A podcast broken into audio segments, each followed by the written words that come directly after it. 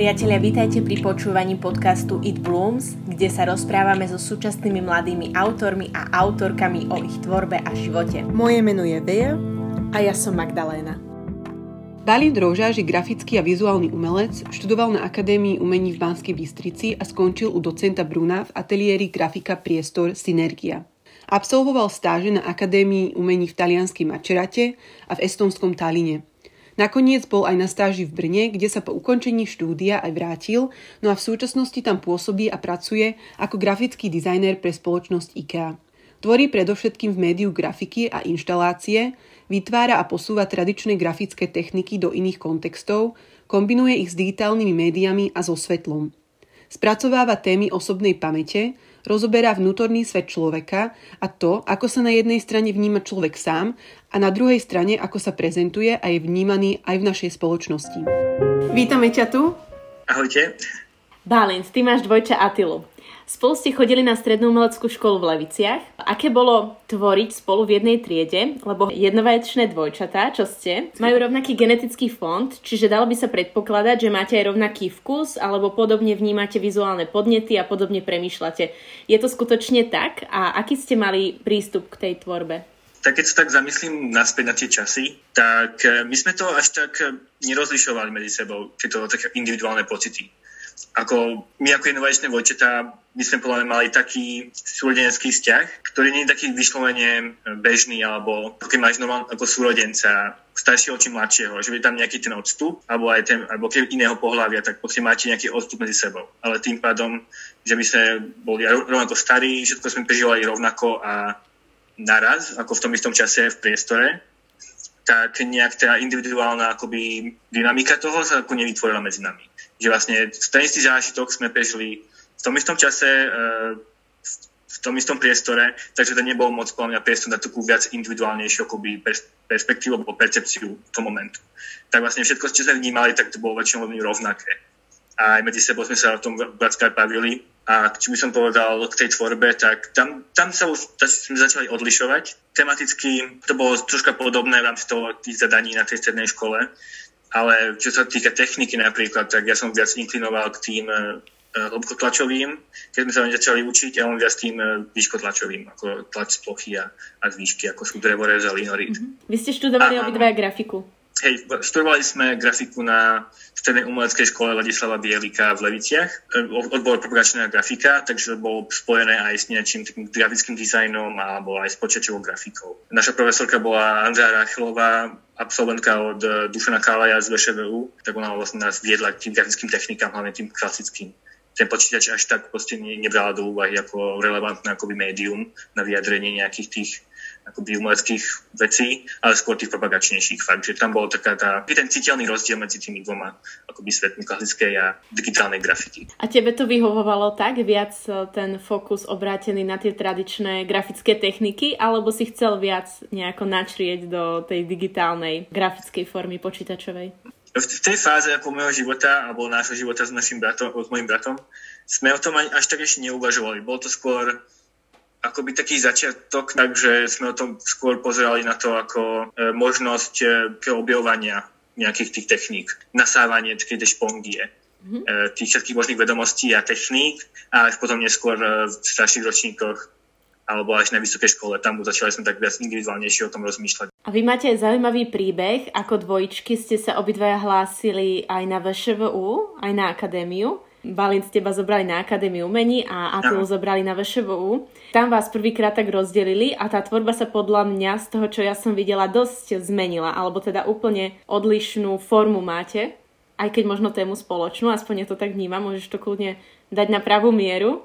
Ako by som s tebou aj do istej miery súhlasil, že tá vysoká škola nás ako rozdelila tak viacej ako na, na tej strednej škole.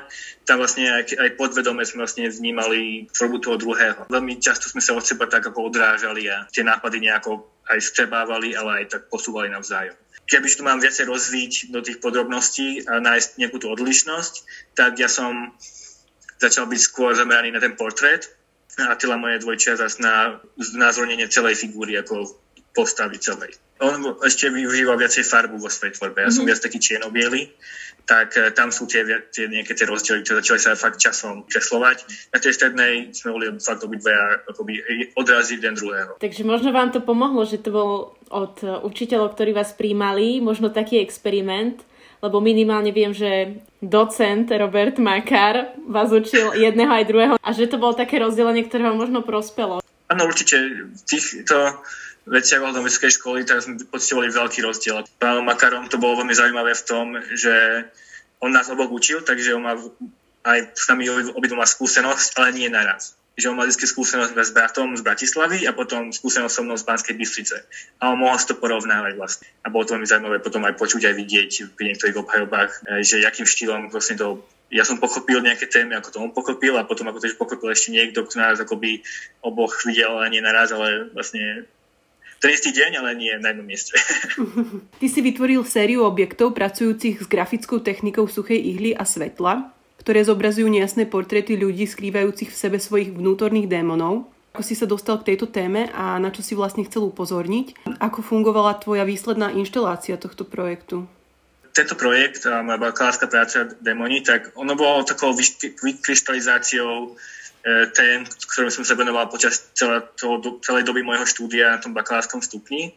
Začalo to v prvom ročníku úplne v prípravnom ateliéri, keď sme mali, myslím, že v letnom semestri zadanie autoportrét alebo portrétna tvorba. A vtedy som začal vlastne vnímať nejaké akoby časti mojej osobnosti alebo či už fyzikálne alebo metafyzické. A som sa rozhodol zobraziť akoby tak, takej sérii veľkoformátových digitálnych krezieb, e, sebereflexiu v rámci nejakých tých prvkov mojej osobnosti, ktorými som nebol veľmi spokojný alebo som ich vnímal ako niečo, na čo by som mohol zapracovať. A postupne som vlastne venoval viac a viac času tým témam, čo sa riešila nejaká sebereflexia, alebo autoportrét, alebo nejaká autoreflexia na, nie, nie, na niektoré skúsenosti, čo som zažil, alebo počas celého môjho štúdia, či už na vysokej, či na strednej škole, tak eh, som nikdy nebol kazi v mojom domove alebo v domovskom meste, vlastne bývam v Komárne a postupne som išiel vlastne viac a viac do stredu Slovenska ako cez Levice až do Banskej Bystrice tak som mal možnosť vidieť aj viacero tých prostredí, viacero vlastne aj tých e, nie spoločenských vrstiev, ale vlastne aj ako niektoré mesta fungovali, alebo aj tí obyvateľe sa bol vlastne taká banálna vec ako len prostredie alebo geografická lokácia, ako vie ovplyvniť, ako na niektoré podnety reaguješ. A to vlastne tiež prispelo k nejakým tým mojim témam. A táto moja akoby záľuba v tom, že nebyť nikdy dlho na jednom mieste, tak e, sa zrodila aj vlastne tá myšlienka toho, že možnosť ísť študovať do zahraničia cez ten program Erasmus, kde som fakt poznal úplne iných ľudí v úplnom prostredí a po tom návrate stadiaľ prišla taká tiež taká reflexia ohľadom toho, jak boli veci tam, ako sú tu a ako som niektoré veci nevšímal predtým, alebo inak videl predtým a pomalečky to vlastne viedlo k tomu, že ja som sa rozhodol e, spraviť tú prácu na takú tému. A využil som na to zdroj psychoanalýzu, e, ktorá vlastne zaoberá nejakým tým podvedomím alebo vlastne nejakými akoby fázami toho človeka, ktoré má vlastne v sebe, čo alebo tvárami, ktoré prezentuje na povrchu alebo vo, vo vnútri, vedome, podvedome. A vlastne ten, ten názov tie démoni vznikol z toho, že každý má niečo, s čím akoby bojuje v sebe alebo niečím nejak pracuje ako interne a ako to proste extrémne potom vyjaduje na, na, na vonok. Čiže a, vnútro prežíva ja. iný svet, ako my na vonok ukazujeme Presne, svetu. presne. A vlastne tí démoni, to som spojil konotáciu aj s uh, takým pocitom traumy, alebo teda ešte taká negatívna emócia, ktorá sa s tebou vlečie a tiež reaguješ na podnety okolo teba. A to by som sa dostal k tej nejakej tej praktickej pre- časti tej práce. Lebo v mojej tvorbe sa som sa vždy snažil nejak prepojiť tú akoby koncepčnú hladinu alebo tú myšlienku e, s tou ako vizuálnou stránkou, ako by nejak to išli v ruka v ruka, alebo nejak spolu komunikovali, alebo sa navzájom prezentovali. A vlastne tieto akoby vrstvenia nejakej tej osobnosti alebo vyjadrovania istých akoby tých uh, rôznych púdov, čo má ten človek, tak som zobrazil ako pomocou svetelných akoby lightboxov, ktoré vlastne pomocou vypínače, zapínače vlastne môžeš meniť nejakú vlastne tej tvár. Použil som aj techniku suchej ihly pri vlastne výrobe tejto práce.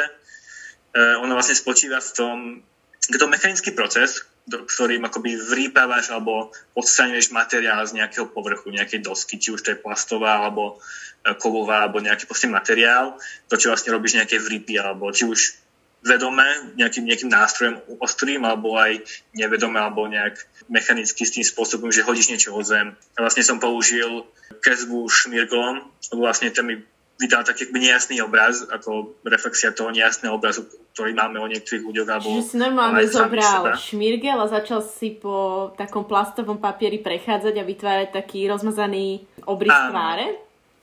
Ako, hej, taký portrét, ako taký nejasný portrét, ako ako boli tam nejaké tie hlavné body v rámci nejakej symetrie, aby tie, to oko to roz, rozoznalo, že to sa jedná o portrét. Vlastne to ľudské oči alebo ľudský mozog má tú tendenciu akoby hľadať tváre vo všetkom, lebo sme to zvyknutí, lebo hľadáme aj od malička, alebo aj z, od prírody proste niečo, čo je nám známe alebo podobné. Tak vlastne sa snažil držať uh, tie portréty v nejak proporciách, aby to bolo čitateľné, že to je jedna tu je oblasť nejakých úst, nejakého nosa, nejakých tých očí a aby ten pohľad z diálky bol jasný, že aha, ide o portrét. Ale keď si prišla k tomu bližšie, tak to bolo vlastne rozmazané čmuhy. A tam vlastne prichádza ďalší proces toho celého, jak dostať ten obraz toho povrchu. A to sa robí vlastne cez nejaký ten grafický lís, cez vlastne mokrý papier, ktorý vlastne je mekký, tým pádom vôjde do tých všetkých rých, čo vlastne si spravil na tom, na tom materiáli. A medzi tým ešte tam vtrieš nejakú farbu, aby bolo čo na to papiere ukázať ale dá sa to aj bez toho na nejaké úplne slepotlače, to sú, sa používajú aj komerčne na vodočistky, vodoznaky vlastne, alebo nejaké reliefné vlastne e, tlače. Takže je to vlastne taká technika, ktorá je klasická, grafická, ale pritom sa našlo uplatnenie ďalej vlastne v nejakých komerčnejších alebo digitálnych hobby. To je, to je fajn na tej grafike. Bolo to v tom prípade tiež náhodné, že si sa k tej technike dostal, alebo skôr, že tak postupne, že si to objavoval, suchá ihla a, a, a všetky tie mechanické veci, čo do toho idú? Bolo to tak na pol na pol. Um, jakmile som už mal nejaký základ, že ako tá technika funguje, tak to asi začal nejak uvažovať, že ako by inak by sa dalo s ňou pracovať. A ten špinik je vlastne taká banálna vec, ktorá vlastne, keď si vezme, že je to materiál, ktorý svojou akoby tvrdosťou uberá z toho ďalšieho materiálu a nemusíš vlastne pracne robiť ťah za ťahom, keď vlastne tie maličké kamienky na tom mekom materiále ti vytvoria strašne veľa ťahov naraz. Takže bolo to aj vlastne nejaké náhody, aj v tom, keď mi napríklad padol ten plech, alebo padol, padlo to plexisko na zem a sa oškrelo a vlastne som videl, že aha, že vytvorilo to skôr plochu ako opustí líniu alebo nejakú čiaru. Takže bol to taký fakt, že mix toho nejakého vedomého objavovania a nejakého povedomého e, všímania si nejakých tých javov v mojom, mojom okolí. To je super. Lebo takto pracovať s náhodou, to mm, podľa mňa celkom chce aj odvahu. A hlavne teda, keď sa jedná o nejakú prácu, ktorú potom máš mať hodnotenú a, v rámci školy. Takže podľa mňa hey, ako to je vždy tak, taký zradný proces, keď je, pracuješ náhodou, lebo niekedy to môže výjsť a niekedy nie. Tak e, je to vždy o tom, že zobrať niečo ako vlast, iniciatívu do vlastných rúk a snažiť sa prísť na nejaké ďalšie veci, že disku niekde posúvať. To myslím, že v Banskej Bystrici na Akadémii umení je veľmi citeľné v tom akoby, pedagogickom akoby vedení, že sa snažia tí profesori toho študenta tak kvázi prinútiť k tomu, aby vždy uvažoval, čo ďalej, alebo čo bude ďalší krok. Že vlastne s tou hotovou prácou tá práca nekončí, ale je to vlastne len taký ďalší bod, alebo taký, taký také ráz ceste medzi nejakými tými ďalšími postupmi alebo ďalšími vecami, ktoré môžeš ešte práci objavovať. Takže ja si myslím, že to prispelo tiež k tomu môjmu objavovaniu alebo nejaké tej mojej práci s tou náhodou, ktorú si vlastne vieš privlastniť a zobrať pod, pod kontrolu, ja ten prístup na tej akadémii. Ty si bol aj ocenený potom cenou dekana za túto prácu. Tak sa ti to podarilo. Môžeš uh, povedať k tomu, ako fungovala tvoja výsledná inštalácia? Takže moja výsledná inštalácia fungovala na princípe ako toho lightboxu, e, s tým, že sa to práca zaplá a vyplá. Ako vlastne máš aj tej ten človek má nejaký ten profil, ktorý zapína, vypína o tom toho, že kde sa nachádza a s kým sa nachádza. A bola to vlastne temná akoby ulička alebo taký priestor pod schodami, kde vlastne bolo minimum svetla, bolo to aj zatemnené, takže si prišla k nejakým vlastne takému triptychu portrétov 50-70 cm.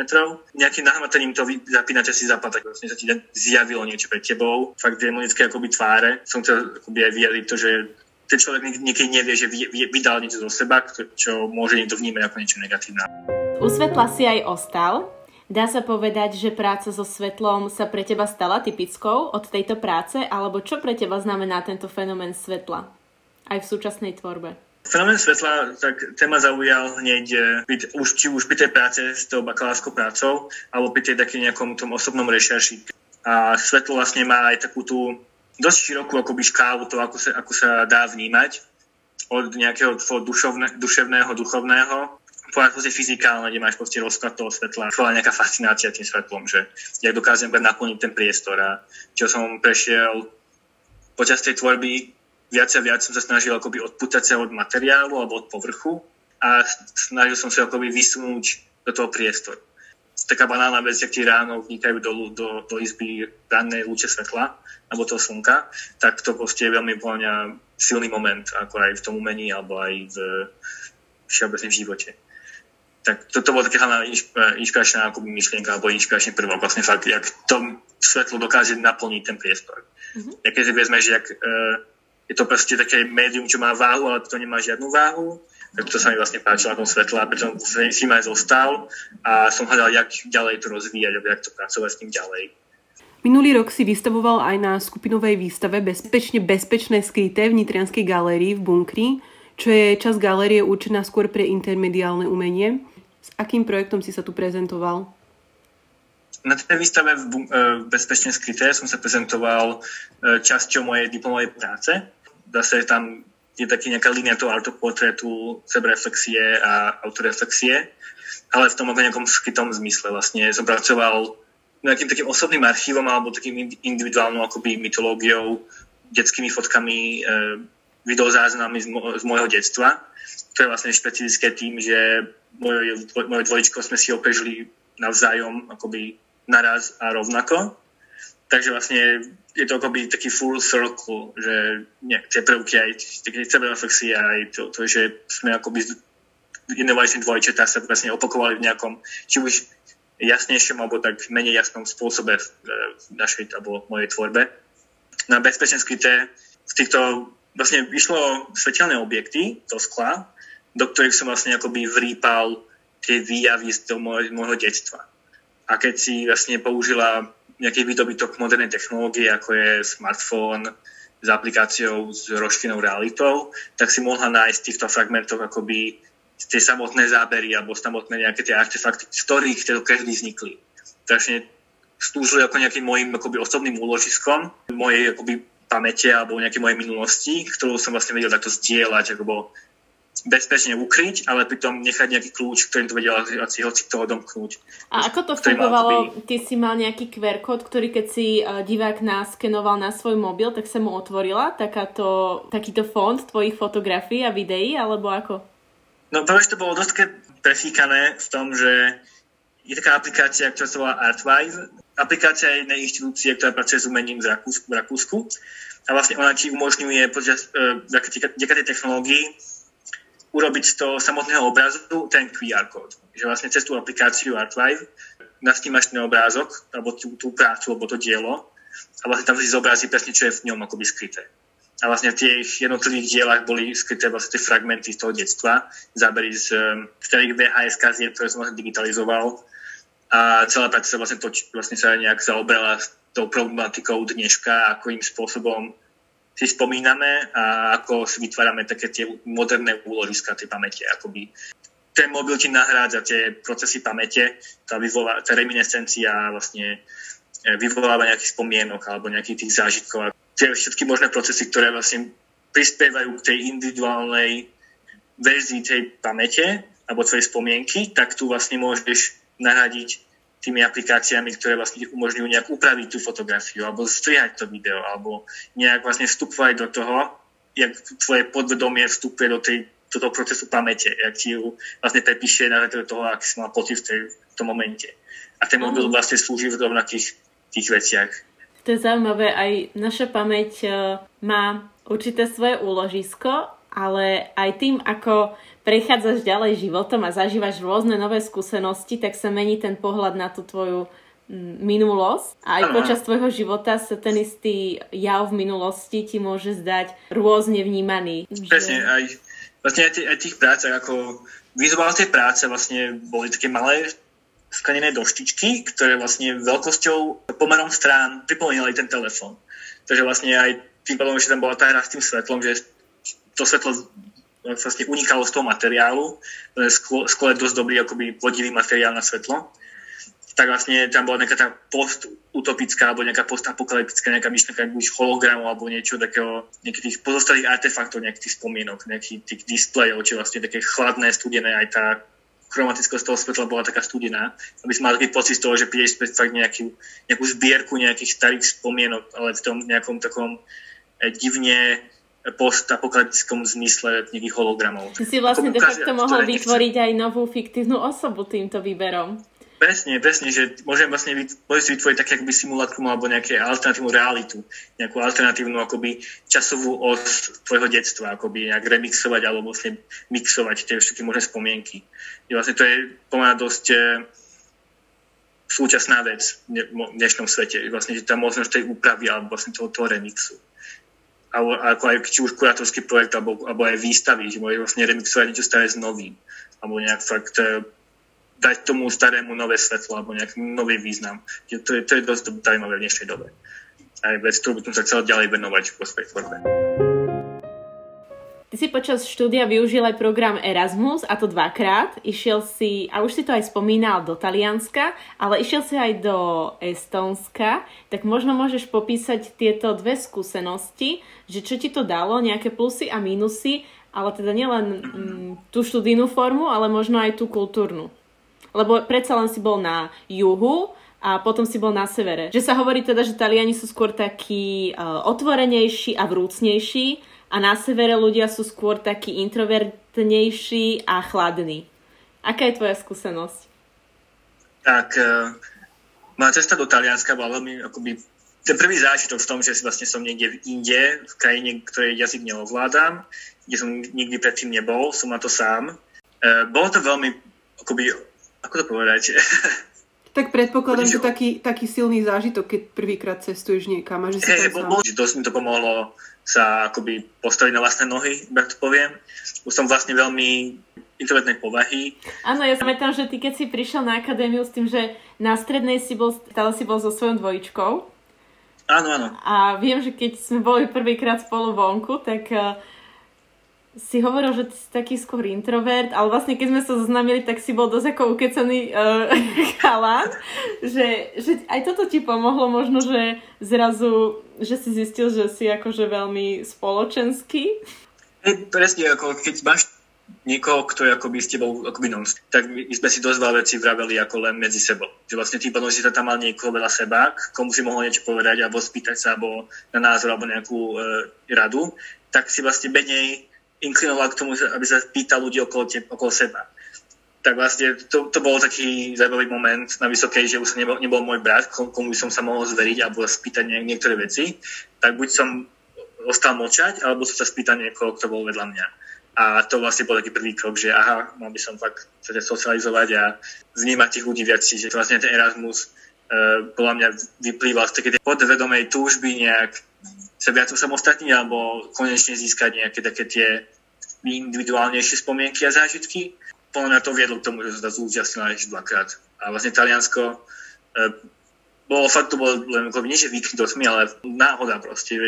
Nechcel som mať nejaké, ako nejaký predobraz alebo nejaké očakávania od toho, kam idem. Jasne, že bol nejaký výber, som si povedal, že ako Taliansko, bohatá história vlastne tie umenia alebo aj teória takto ako bolo by tam dosť veľa vecí, čo by som mohol vidieť, zažiť, tak to bola ako voľba číslo jedna. Ten, aj ten štýl toho, tej výučby bol úplne iný. A ako to tam fungovalo?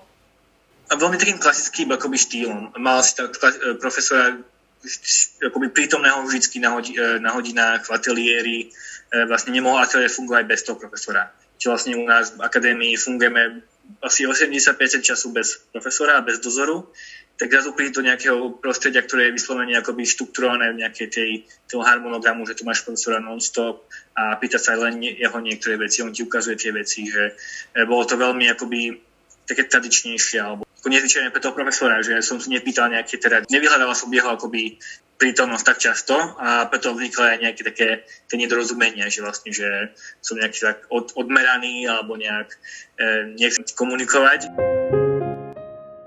Ja som bol vlastne v Taliansku v Mačerate, čo je stred Talianska. Maličké mesto, veľmi tradičné, takže autentické, nebolo to veľmi akoby turisticky akoby ten turistický smog tam ako nebol veľmi prítomný, taký, taký vidiek, takže sa vedel fakt tam stratiť a vlastne zažiť tú autentickú vlastne tú kultúru a bolo to prostredie. A v porovnaní s Estonskom v Talíne, čo bolo hlavné mesto, e, tam na akadémii to bolo mix vlastne z celého sveta. Cez Ameriky, Austráliu, Juhoafrickú republiku, fakt vlastne s každým sme mali vlastne kontakt a sme dokázali spoznať nejaké tie backgroundy vlastne z tých, tých umeleckých sfér aj talianská akoby štruktúra tej výučby v Taliansku bola dosť klasicky orientovaná vlastne klasické techniky, klasické umenie, veľmi tam mali radi futurizmus a tieto vlastne také tie modernejšie smery. A v Estonsku bolo veľmi súčasné artist now, proste fakt anything goes prístup. Že tam, tam tú klasickú tradičnú časť až to do úvahy nebrali, išlo o to vlastne ten proces. Čiže Estonsko bolo viac zamerané na ten proces toho umenia, ako nejaké to umenie samotné aj tá výučba, ako tá štruktúra, e, kde som bol na odbore súčasné umenie, tak oni vlastne tie semestrálne práce prezentovali skôr ako progres a nie ako hotovú prácu.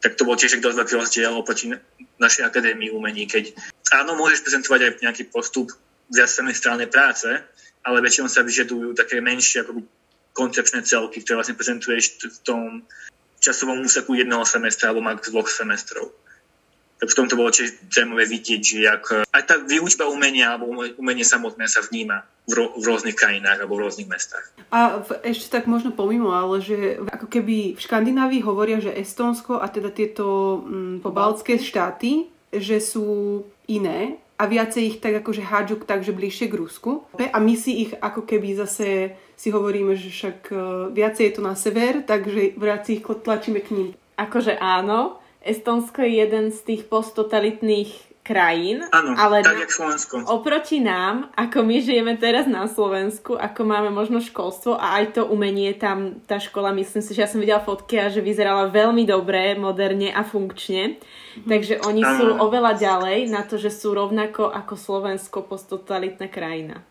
Ale podľa mňa to má dosť veľa dočinenia s tým, čo sa nachádza na okolo bo vlastne počas tých totalitných dôb alebo toho času, vlastne najbližšia krajina k Estonsku, vlastne tam máš Fínsko, e, Švédsko tiež na nejakých 20 hodín e, kompom, myslím, Lotisko a Lit- Litva, tak oni boli všetci také tie krajiny, ktoré vlastne mali tú pomoc krajín, ktoré neboli akoby okupované. Vlastne, keď, keď som navštívil nejaké akoby e, múzea alebo galériu umenia v Estonsku, tak oni mali um, skôr na vás rovnakú akoby časť dejín umenia, ako máme my, ako to, tak vlastne tiež mali tú, tú propagandu toho ruského štátu, vlastne toho, toho režimu. Uh, umenie sa muselo akoby skrývať nejakých uh, mm-hmm. nekomerčných priestoroch, nekomerčných uh, akoby spôsobok vyjadrenia, aby vlastne prežilo. Lebo nejaké progresívne prvky v tom umení museli ísť bokom. Vlastne vychádzal sociálny realizmus, ktorý bol tým hlavným akoby tým prúdom toho umenia tak e, to bolo dobre vidieť, že aj keď si tam v cudzie krajine, cudzím jazykom, ktorý nerozumieš, proste tým ľuďom až tak možno nerozumieš, nie si to zvyknutý, ale potom majú časť nejakej svojej histórie rovnakú s nami. Pre mňa osobne to bolo zaujímavé aj v tom, že mám maďarskú národnosť, takže ovládam vlastne ugrofínsky jazyk a ovládam slovenčinu a vlastne Estonsko je v tomto skrotožné tým, že majú hlavný jazyk estončina, čo je ugrofínsky jazyk, ale pritom druhý naj, najviac hovorený jazykom je ruština. Takže aj tieto vlastne nejaké mixy vlastne týchto vlastne nejakých tých národov, tak to bolo tiež zaujímavé vidieť. No ty si sa hneď po škole zamestnal, by si mohol porozprávať, že ako si spokojný, alebo či to berieš skôr ako takú nejakú prechodnú pozíciu a že či máš vôbec čas aj na vlastnú tvorbu a vlastne nejaké seba, vlastnú sebarealizáciu. Jasne, tak vlastne ja som sa po štúdiu hneď E, zamestnal v, v Česku. Som vlastne emigroval do Slovenska. pracujem ako, vlastne pracujem na pozícii e, grafického dizajnera pre IKEA alebo v IKEA. A pre mňa to je veľmi zaujímavé hlavne v tom, že pracujem vlastne s, tým, s tou grafikou, grafickým dizajnom, nie s tým vlastne tým voľným umením. Ale sú tam isté prvky, ktoré sú vlastne spoločné alebo skoro totožné ako to štúdium prebiehalo u nás na škole, že mala si tu nejakú tú teóriu alebo praktickú časť, alebo tvorbu v ateliéri a potom tvorbu na počítači, alebo nejaké tie prednášky, tak e, je to veľmi podobné v tomto zmysle, že vykonávam nie len tú dizajnerskú časť, tú, tú navrhovanie, ale aj tú praktickú realizáciu. Že vlastne, čo sme si ako sami vymysleli koncepčne, sme aj realizovali v materiáloch, alebo aj, aj, aj to inštaláciou, aj to vlastne prezentáciou. No ale tak, ty tam máš teraz takú voľnosť? Musíme sa držať, pravda, že ako tých vizuálov a ja preto... Si... Ja si myslím, že uh, teraz je to možno taký trend, alebo sa to premenovalo, ale mám taký pocit, že sa to volá infografika, alebo robíš s takým niečím, že vlastne graficky znázorňuješ nejaké, nejaké informácie o tej danej, o produkte alebo z tej spoločnosti, čo potrebuješ potom komunikovať tomu zákazníkovi. Vyskytujú sa aj také prípady, áno. Že vlastne mm-hmm. sa uh, to dielo je vlastne ten výrobok a vlastne snažíš sa k tomu nejak pridať nejakú informáciu k tomu zákazníkovi, aby vlastne si to v najlepšom prípade odniesol domov. Jedným takým veľkým, veľkou témou je recyklácia a udržateľnosť vlastne. Tu teraz hlavne komunikujeme, a aby bola fakt jasná a čistá, aby to fakt odniesol si tú informáciu do sebou domov a ovplyvnila nielen pri tej kúpe, ale aj v jeho živote. V tom to je fajn, že vlastne tiež môžeš, síce je to komerčné, áno, nie je to vlastne voľné umenie alebo nejaká, nejaká tematika alebo nejaká problematika, ktorú ty chceš predať tomu divákovi pomocou nejakého toho média vizuálneho, ale vlastne vo firme ako napríklad je IKEA, kde sú vlastne isté hodnoty, ktoré ona sama zastáva, ale tie hodnoty sa stotožňujú aj so mnou, že rezonujú aj osobne so mnou, ktoré to beriem ako veľmi veľké plus, že môžem pracovať s niečím, čo ja sám chcem akoby dať do sveta. Či už problém udržateľnosti zdrojov našej planéty, alebo vlastne nejakú tvarskú rovnosť, či už rodovú rovnosť, alebo vlastne rovnosť príležitostí, alebo Presne, že aj o tom záleží, že keby si mal propagovať niečo, čo... S tým sa nestotožňuješ? Áno. A máš do toho dať to srdce, tak to sa nedá proste, to by ťa asi nebavilo. Hej, hej. Tak super, že no. si takto zamestnal. No a čomu sa teraz venuješ vo svojej voľnej tvorbe? Možno by sme mohli spomenúť niečo, na čom teraz makáš. Tým pádom, že som sa presťahoval do Českej republiky, tak e, nestihol som si do Slovenska priniesť veľa môjho takého tvorivého materiálu, alebo tých vecí, čo som mal doma alebo v ateliéri, tak teraz sa hlavne sústredím na digitálnu tvorbu, v tie digitálnej kresby a, nejaký, a digitálnej ilustrácie.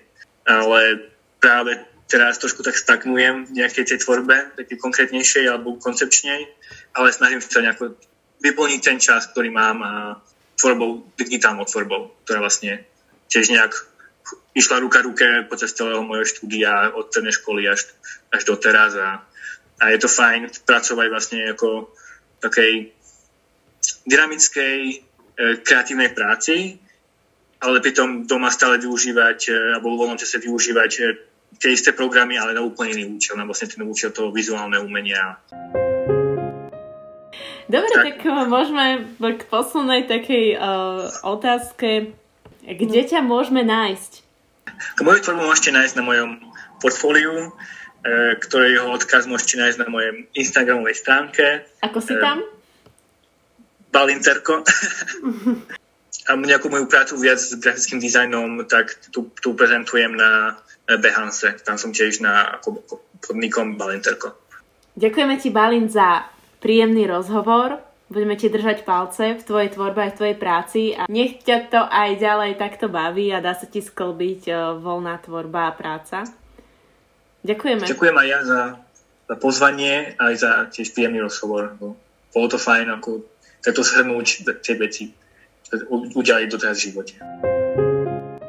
Ja som nedávno objavila podcast Krátky exíl, kde Roborod číta svojich obľúbených slovenských autorov. Príjemné počúvanie hlasu Roberta Rota, pre mňa kvalitný výber literatúry, ktorá vedie aj k zamysleniu. Mojím odporúčaním je seriál s názvom Koruna. Seriál sleduje politické súperenie a osobné životy za vlády kráľovnej Alžbety II. a udalosti, ktoré určovali dejiny druhej polovice 20. storočia. Nielen veľmi hodnotný seriál z hľadiska histórie, ale aj z hľadiska kostýmovej, vizuálnej a scenografickej roviny – Autorka kostýmov pre tretiu a štvrtú sezónu, Amy Roberts, sama povedala, že kostýmy si prešli cestu od forenznej presnosti podobne ako u vojenskej uniformy kráľovnej k úletom fantázie a pôvavu. Je to zmes potreby mať pravdu a byť presný, ale aj potreby vyzerať dých berúco. Posledná sezóna pokrýva obdobie rokov 1977 až 1990 a predstavuje dve kľúčové postavy. Dianu princeznu z Walesu a Margaret Thatcherovú, britskú premiérku v rokoch 1979 až 1990. Štvrtá sezóna teda zaznamenáva emócie týchto postav a ich zložitých vzťahov s členmi kráľovskej rodiny. Ak sa vám podcast páči, budeme radi, keď o ňom poviete svojim známym a podporíte nás jeho sledovaním na sociálnych sieťach pod značkou It Blooms Podcast. Nájdete nás na Spotify, Apple Podcast a Google Podcast, ale aj na YouTube. Ďakujeme a tešíme sa na budúce.